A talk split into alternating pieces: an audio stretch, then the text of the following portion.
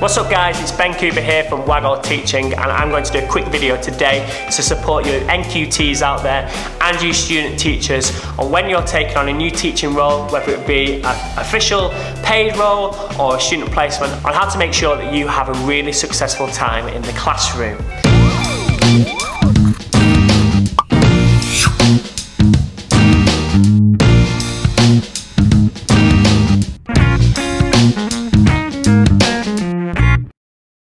Know it's stressful, we know you've got lots of extra work to do, so I want to make sure that you make the most of that time and that the whole experience is really, really positive. So here are my five top tips for you NQTs and student teachers on how you can have a really great student placement or start your first job really, really strongly.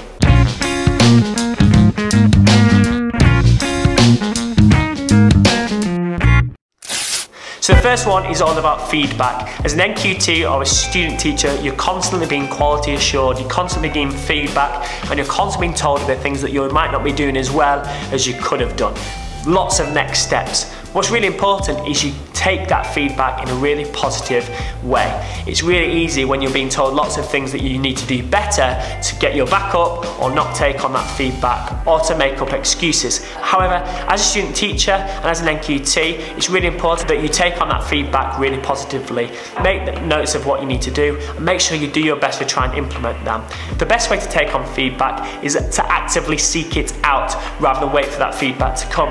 If you actively seek out feedback and invite people into your classroom, invite colleagues to come and watch your lessons, then actually it becomes much more of a positive experience both for you and for the person who's monitoring your performance. If you're asking for them to look for things that you can do better, then actually that relationship will develop and build and you're actively seeking out feedback. Ultimately, for your own well-being, it's going to feel much better than constantly waiting to be told that you're not doing something right, rather than seeking someone to come and tell you what you can do better.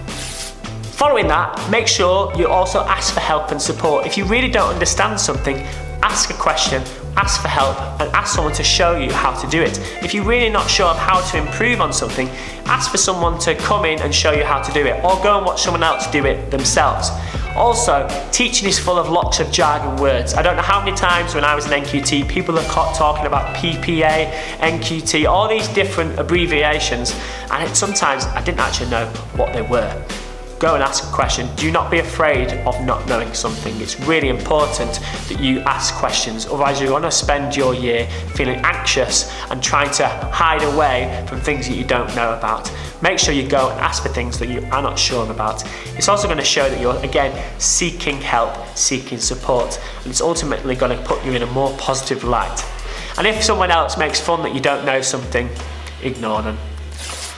The other one, which is really difficult, is don't take on too much. Of course, as an NQT or a student teacher, you want to show your positive attitude, you want to get involved in, in as much as possible.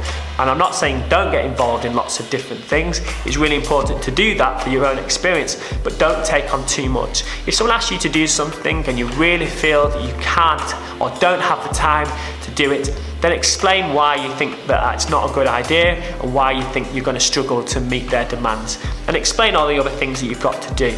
Honesty is ultimately the best way. Rather than accepting something, doing it, getting stressed about it, and perhaps not completing it in the way that they've expected you to do it, or doing it as well as you think you could have. So try not to take on too much.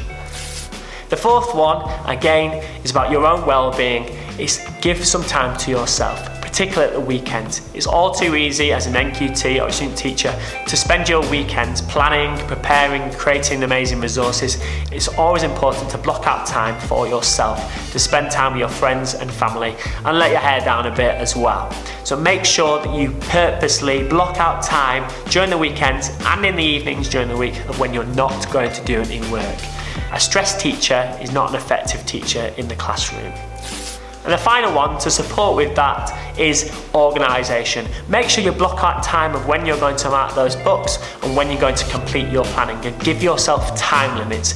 It's really easy on a Sunday to sit down and say, right, I'm going to plan my lessons, but not give yourself a length of time to finish it in. And more often than not, you tend to find yourself getting distracted by things on the internet and not being as focused as you could have. However, if you give yourself an hour to get a job done, you're more likely to be focused for that hour, be much more concise in your planning, get it done, and then you've got the rest of the afternoon to yourself. Make sure you block out slots of when you're going to complete things because that will make sure that you complete them within that slot rather than procrastinating and wasting time.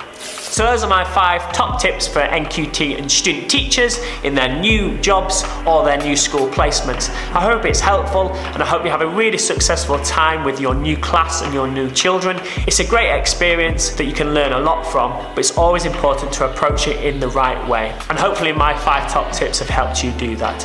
I'm Ben Cooper from Wagoll Teaching. Please subscribe to our YouTube channel for more teaching ideas. Have a really great day.